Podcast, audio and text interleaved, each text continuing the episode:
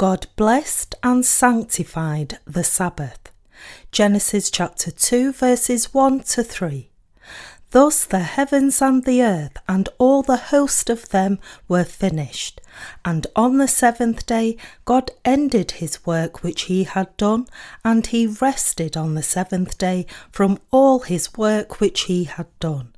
Then God blessed the seventh day and sanctified it, because in it he rested from all his work which God had created and made. God worked on his creation until the sixth day, and after having completed it all, he rested on the seventh day. He rested because he had fulfilled everything he had wished. So he blessed this day and sanctified it. When the day's work is all done, we also rest in peace in the evening. Likewise, God rested after making the whole universe and mankind because he had fulfilled all his plans. God made all things until the sixth day and rested on the seventh day. Based on evolutionist interpretation of geological strata, some people deny that God made the heavens and the earth in six days, but these six days are according to God's time, different from six days as conceived by mankind based on the earth's rotation. We have to always interpret the word of the Bible from God's perspective. Did God really complete everything on the seventh day and then rested? Yes. Our God completed everything in His plan through Jesus Christ. God also fulfilled our salvation in Jesus Christ. When the Bible tells us here that God rested, it means that He accomplished everything in His plan. Therefore, the biblical concept of keeping the Sabbath means enjoying rest in our hearts, which accrues from believing that the Lord has blotted out all our sins and completed our salvation. To enjoy rest in our hearts, there must firstly be no sin in our hearts. To achieve this, we should believe that Jesus Christ has blotted out all our sins with the gospel of the water and the Spirit. In other words, our hearts find rest by believing that all our sins were passed on to Jesus Christ when he was baptized and that he bore the punishment of our sins by dying on the cross. Rest refers to the condition where our hearts have been sanctified, received God's blessings, and found peace. The Bible reveals God's spiritual realm through the affairs in the visible world. So today's scripture passage cannot be understood if viewed only from the carnal point of view. Put differently, to interpret the Bible in carnal terms will surely bring our ruin. The Bible says, the letter kills, but the spirit gives life. 2 Corinthians chapter 3 verse 6. This passage means that if one interprets the Bible only literally by its letter, then he will reach spiritual death. For example, in Genesis chapter 1, God had made man and woman and told them to rule over the universe and everything in it. But when we turn to Ephesians chapter 5, verses 22 to 32, we can see that this was God's promise to save many people through Jesus Christ and through God's church. So, wouldn't we go astray if we were to interpret this passage in Ephesians only in carnal terms? For the Jewish people, the Sabbath lasts from the sunset on Friday to the sunset on Saturday. If one were to literally keep the Sabbath holy, then he must not do anything at all during these hours. Yet Jesus himself healed people's illnesses on the Sabbath. So the Jews at that time denounced Jesus, saying, You call yourself the Son of God, and yet how can you break the Sabbath? To this Jesus replied, The Sabbath was made for man, and not man for the Sabbath. And he also said, The Son of Man is also Lord of the Sabbath. Mark chapter 2, verse 28. In other words, when we compare the Old Testament with the New Testament, it is not by keeping some dates that we are blessed. And just because one does not do anything on the Lord's Day, this does not mean that he is keeping the Sabbath faithfully. When the Bible says, on the seventh day, God ended his work which he had done, and he rested on the seventh day from all his work which he had done. Then God blessed the seventh day and sanctified it. It means because of the blessing of salvation God has bestowed upon us, we have now come to find rest in our hearts. It is telling us that God has given us the true Sabbath by granting us the remission of sins. God's real intention in establishing the Sabbath was to command us to believe in the truth that the Lord has blotted out all our sins with the gospel of the water and the Spirit, and that He has brought true rest to His believers. However, the problem is that legalists are still insisting on the exact day and hours of the Sabbath, even today, going as far as not selling or buying anything during its hours to keep the Sabbath with all their efforts. That is why the Lord rebuked them sternly, saying, Blind guides who strain out a gnat and swallow a camel. Matthew chapter 23, verse 24. When Protestantism was first introduced into Korea, it was heavily influenced by American Presbyterian missionaries.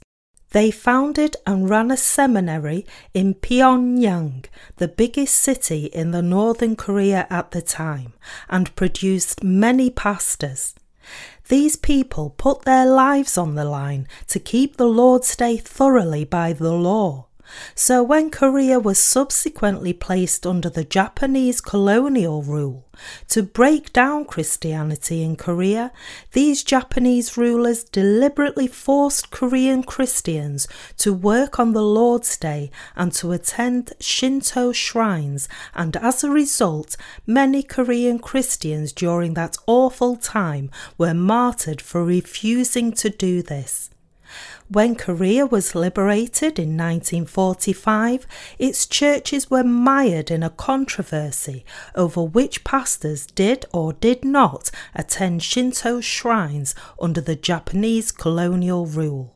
Some sought to rebuild the church based on the faith of the martyrs who had refused to attend Shinto shrines and defended their beliefs, so these people were called Yangonpa that is, the gathering of the reconstructors. After being liberated from the Japanese colonial rule, Korea was divided into two separate states as a result of great power politics, resulting in the foundation of two separate governments fiercely opposing to each other, namely North Korea and South Korea. When the Korean War eventually broke out in 1950, similar events also happened.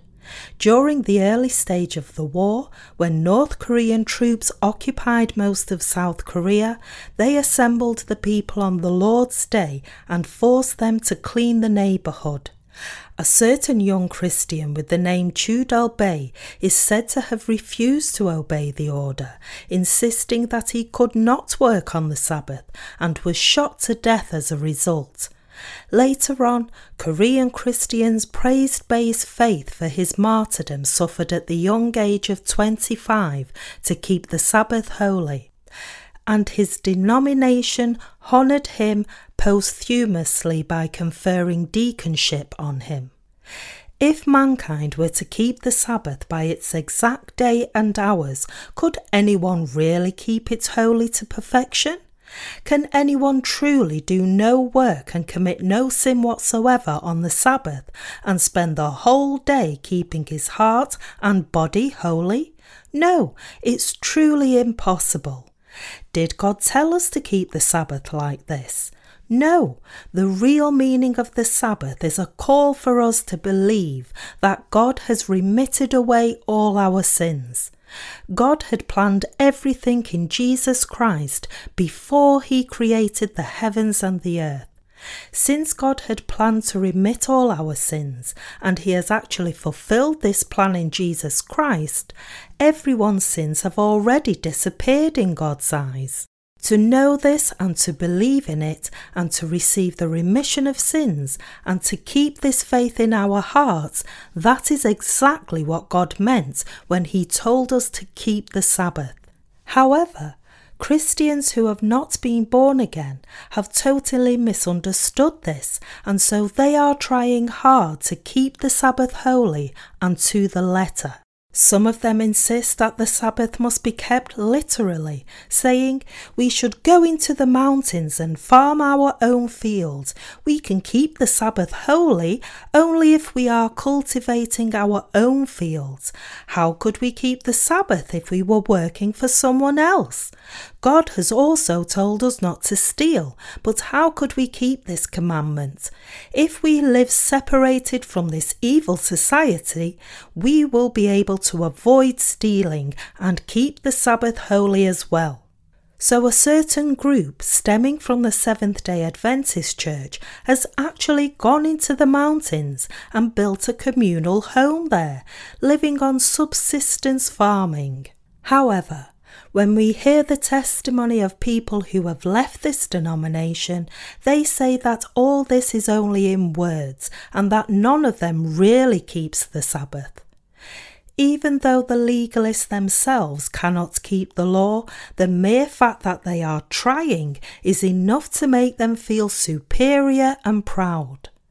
If one misunderstands the Bible like this, it will bring disastrous consequences.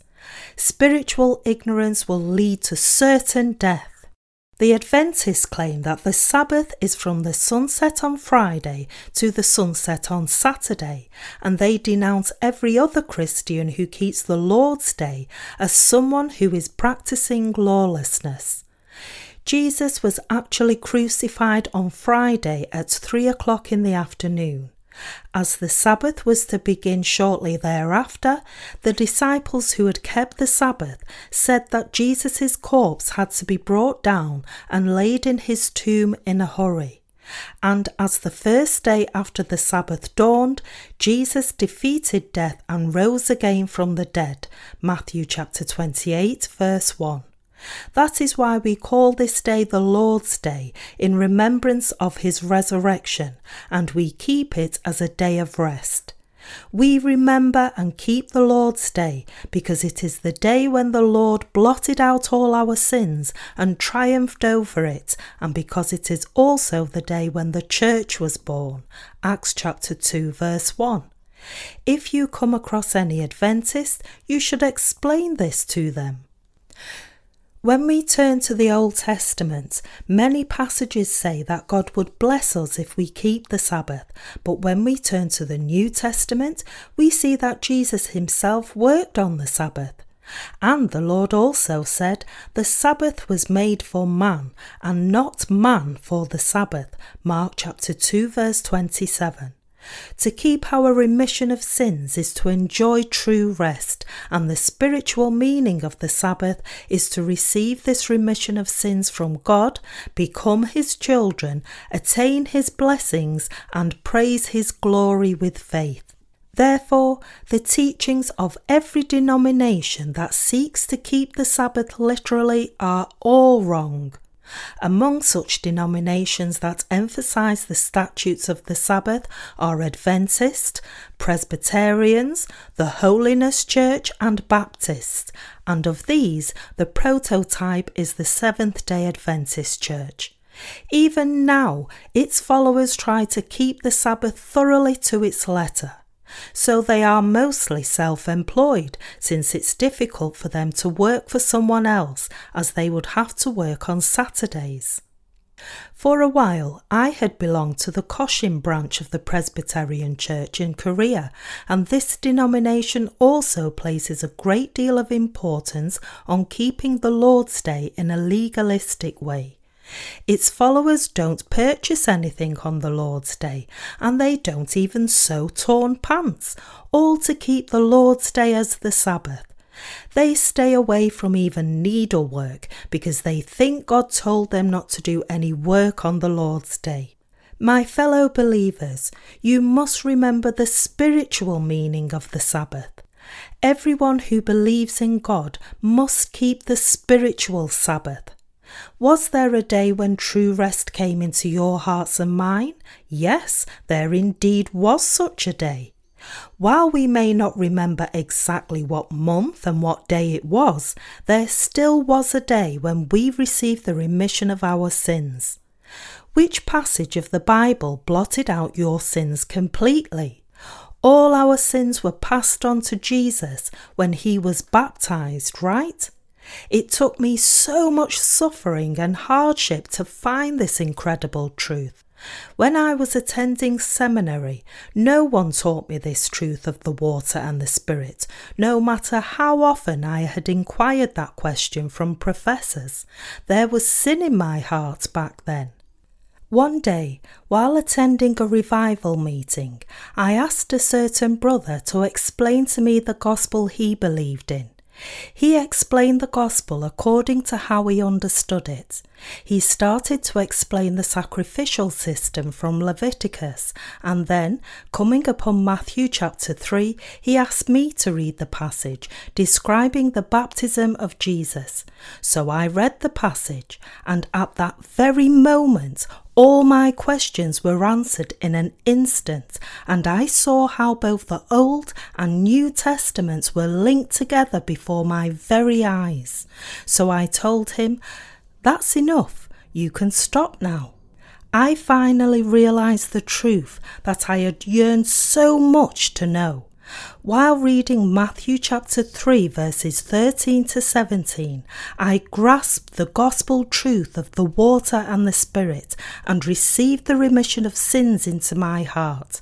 At that very moment, a great peace and rest came into my heart.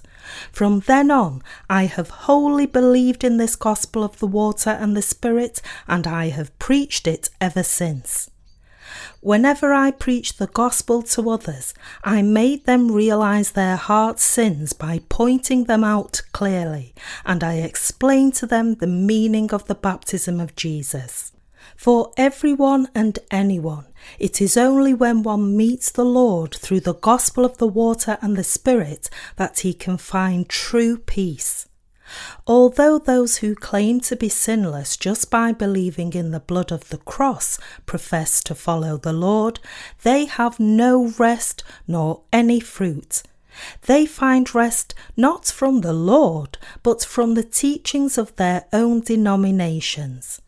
They say that they have received the remission of sins only through the blood of the cross. But how could their sins have disappeared unless Jesus accepted these sins by being baptized?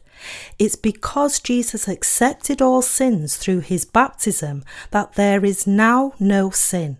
How else could there be no sin by just believing in the blood of the cross? If the baptism of Jesus is left out, the Bible cannot be understood, whether it is the Old Testament or the New Testament. Without understanding Jesus' baptism, we cannot understand the Bible, nor can we receive the true remission of sins. A certain sister once told me that her husband claimed to be sinless without even knowing the baptism of Jesus.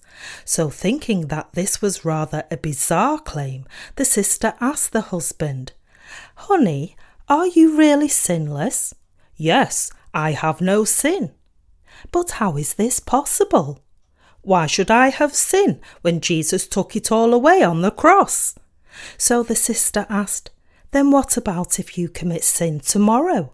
Would you still have no sin? Then the husband finally said, Well, honey, actually, I will then have sin.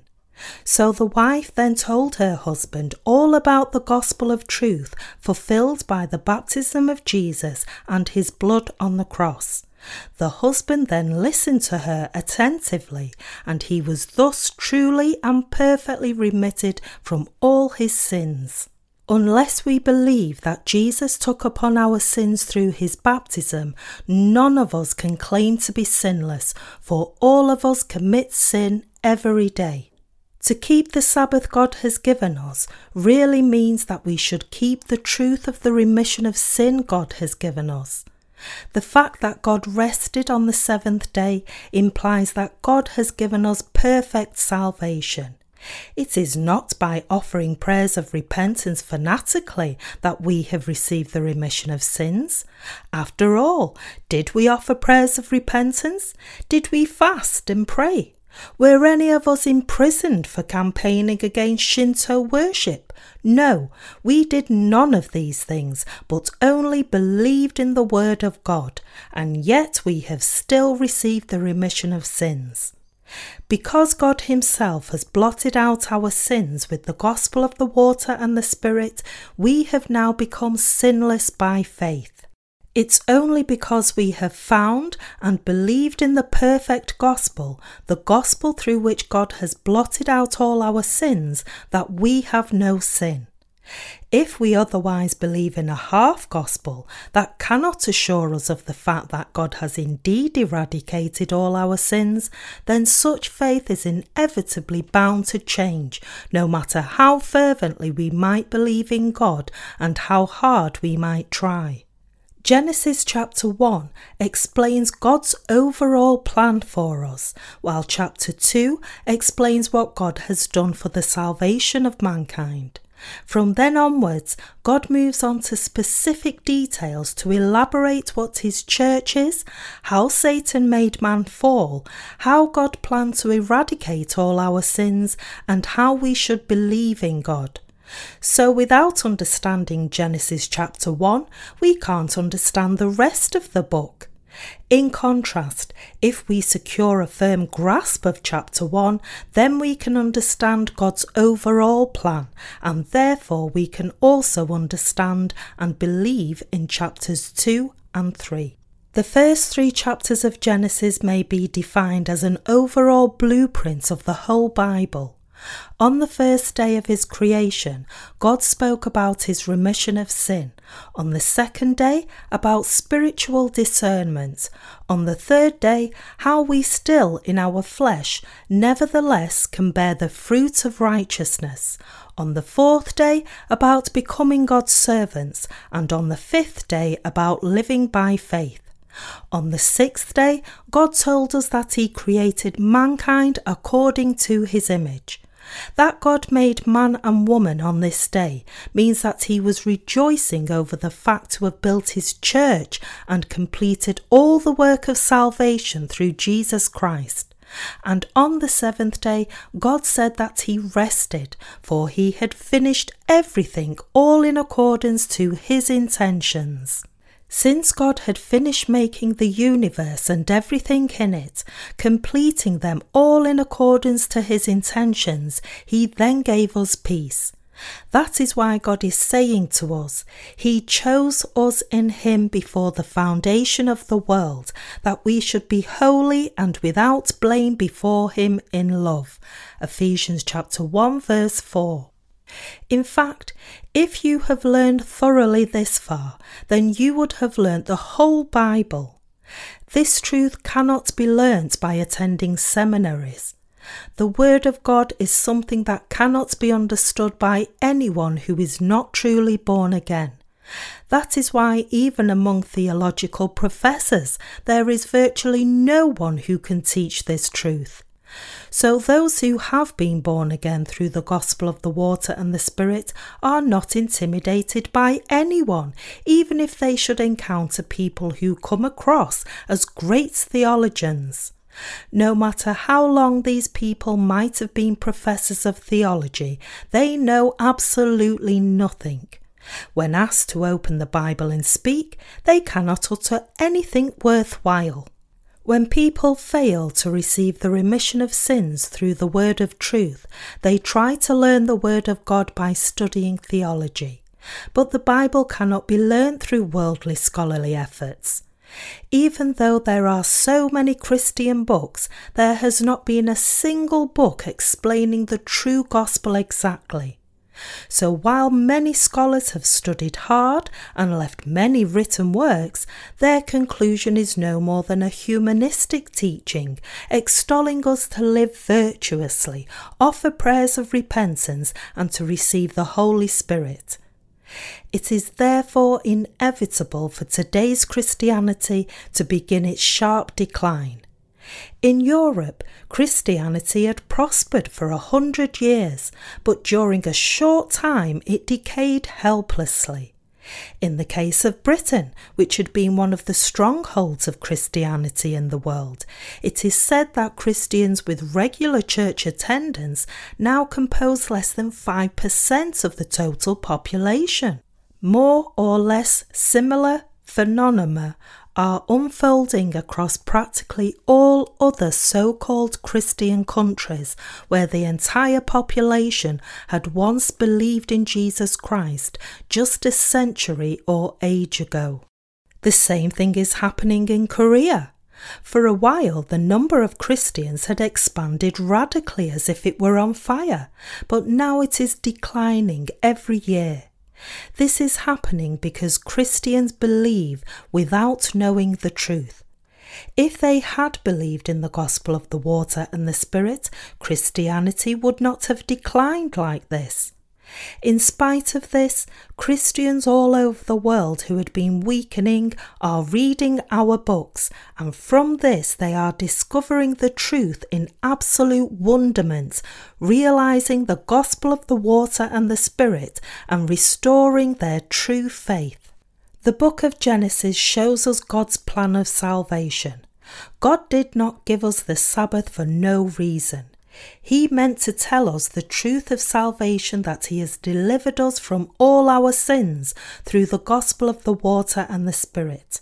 When and where was this truth of salvation that God has blotted out our sins with the gospel of the water and the Spirit completely forgotten? The true gospel disappeared when man made doctrines and teachings, stemming out from man's own fleshly thoughts and knowledge, began to garner more recognition and thereby covered the truth in the Word of God. Therefore, those who have as yet not tasted the true rest in Jesus Christ because of the sins in their hearts must turn around from their evil ways and believe in the word of the truth as soon as possible. Only when they believe in God's word, rather than arrogantly thinking of their own merits and being proud of themselves, will they be able to find true rest in their hearts and keep this rest in their lives. By giving us the Sabbath and by blessing us truly in this day, God has enabled anyone to know His word properly, reach His true salvation, and keep the Sabbath. We must become such people who keep the Sabbath with true faith.